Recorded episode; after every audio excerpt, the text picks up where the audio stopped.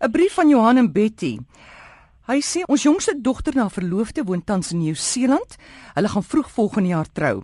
Sy het nou haar oudste suster in Amerika gevra om hul uitnodigingskaartjies vir haar te bewoord. Jong, maar ons stem nie saam nie. Sy wil nou die kaartjies net in Engels laat druk. Dis heeltemal teen my gevoelens, alhoewel ek seker is daar's 'n groot persentasie van gaste wat Afrikaans is. Hulle gaan self vir die troue betaal. Hoe moet die uitnodiging bewoord word?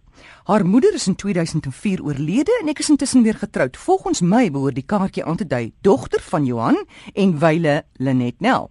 Wat die korrekte etiket hier? En dan, vierde vraag, is daar enige algemeen aanvaarbare etiketbeginsels wat in gedagte gehou moet word by die uitnodigings en troudag self? Ok, kom ons begin jou van voor af. Hulle het 'n lewe gemaak nou in 'n nuwe land waar Engels die voertaal is die oudste suster is ook in die FSA. En die reël is as jy 'n organisasie of 'n privaat persoon of iemand 'n geleentheid het waar daar een gas is wat 'n ander talig is, dan uit jy daai gas. Almal Afrikaans, Pools, Fins kan Engels verstaan. So as daar en ek neem aan hulle het 'n nuwe lewe gemaak, hulle het klomp Engelse vriende. So dit is dan maar die ding, jy kan nie vir ontstig oor 'n uitnodiging nie. 'n Uitnodiging is net 'n papier wat sê hoe laat en waar. So dit gaan Engels wees. Ek doen baie keer toespraak of gee lesing by 'n maatskappy of 'n klas by universiteit, moenie verder daaroor uitvra nie, maar dit gebeur. Maar al is daar 99 Afrikaanse mense en een Japanees, dan moet ek die hele ding in Engels aanbied. Jy doen dit in die taal wat sorg dat 100% van almal iets verstaan.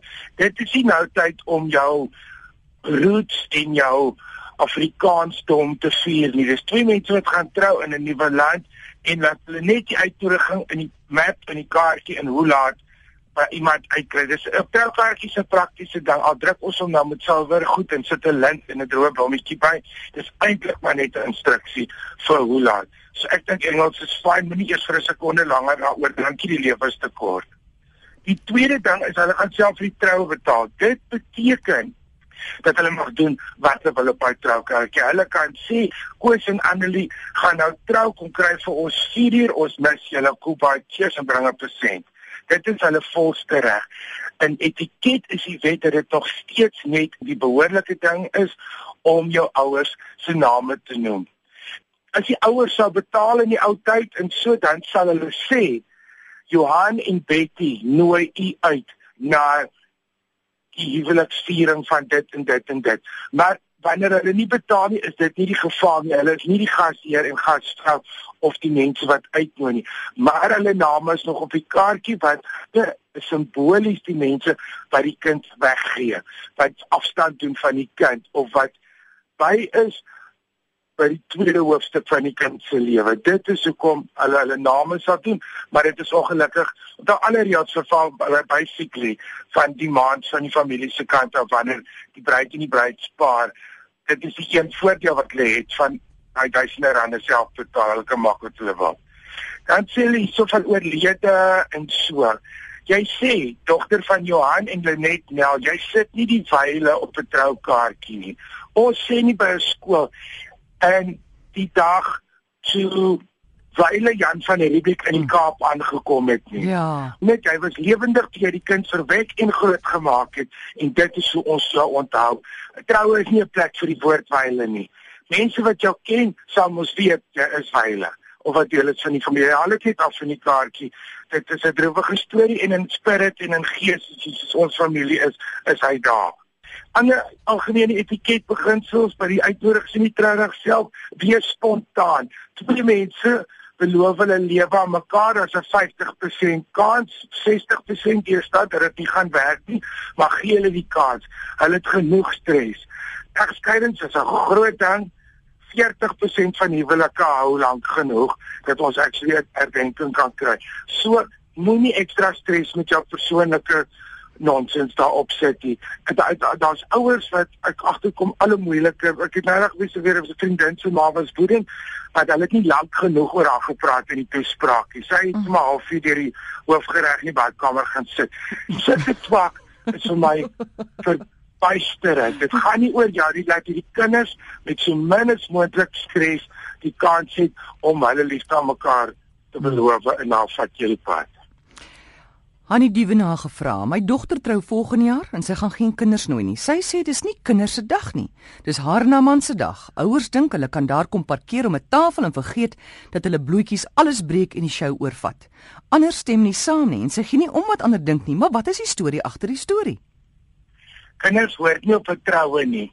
Die trou is die laaste keer in jou lewe wat jy kinderlose dag gaan hê. 9 maande later begin jou ellende. So hou die kinders uit. Die enigste plek waar kinders nie by die troue self toegelaat word nie, maar apart gaan En as as wanneer jy op 'n vreemde plek loop trou want jy soek 'n troue in 'n eiland of in 'n wildtuin of op 'n rots en jy moet almal soen toe vat en almal moet travel vir 'n naweek soen toe. Dan sal jy 'n springkasteel en 'n kleuterskool en 'n opgeleide verpleegster en nurse en 'n brandblusser iewers hê om na die kinders te kyk. Maar 'n kind behoort nie by 'n onthaal by 'n troue nie. Dit is uit en uit. Ek het nog nooit 'n troukaartjie gesien waarop daar staan hmm. kinders welkom nie. En vermoed ek altyd daar's drank betrokke by hierdie paartjie. Dit is een dag wat jy kan maak wat jy wil. En nou kyk vir die kinders. Ek is kinderambassadeur. Ek my lewe dra om kinders. Maar wanneer ek 'n event het of 'n show doen, wil ek hier kind aan tafel hê. Dit dit is niks met hom te doen. Die kind wil ook nie daar wees nie. Die kind wil hmm. speel met sy maatjies. En so kry jy by die sitter of bly by die huis en stuur presies, maar ek stem 100% saam met Annie die vanaand se dogter. Geen kinders nie, jy het genoeg probleme. Ek hou van wat jy sê, kind wil ook nie daar wees nie. Dis belangrik. Ons ja, moet daaraan dink. Hulle word geforseer, hulle word geforseer. Kinders word in hulle het 'n afskiet in die kerk want hulle is nie na 'n jong kerkgroepie toe gevat of op 'n ander manier van die Here geleer as 'n klein as hulle sit hier 2 ure lank dienste wat vir hulle niks beteken nie. En daarom wil hulle later wanneer hulle die keuse het gaan hulle nooit weer na kerk nie want dit is vir hulle immer weer gewees 'n kind mense sê ek sluk en ek gaan kaal wees oor ek ouer ons op om op my show. Dit is net omdat my show my tipe musiek en stories wat ek vertel interesseer nie 'n kind nie en hy gaan nie my show sit met 'n selfoon en sit 'n speletjie speel nie want dan gooi ek hom deur die ry. So ja, die kind daar weg. Dit is nie net altyd vir die ouers wat dink die kind is lekker om oral saam te gaan. Dit is hulle net so ellendig. Ja.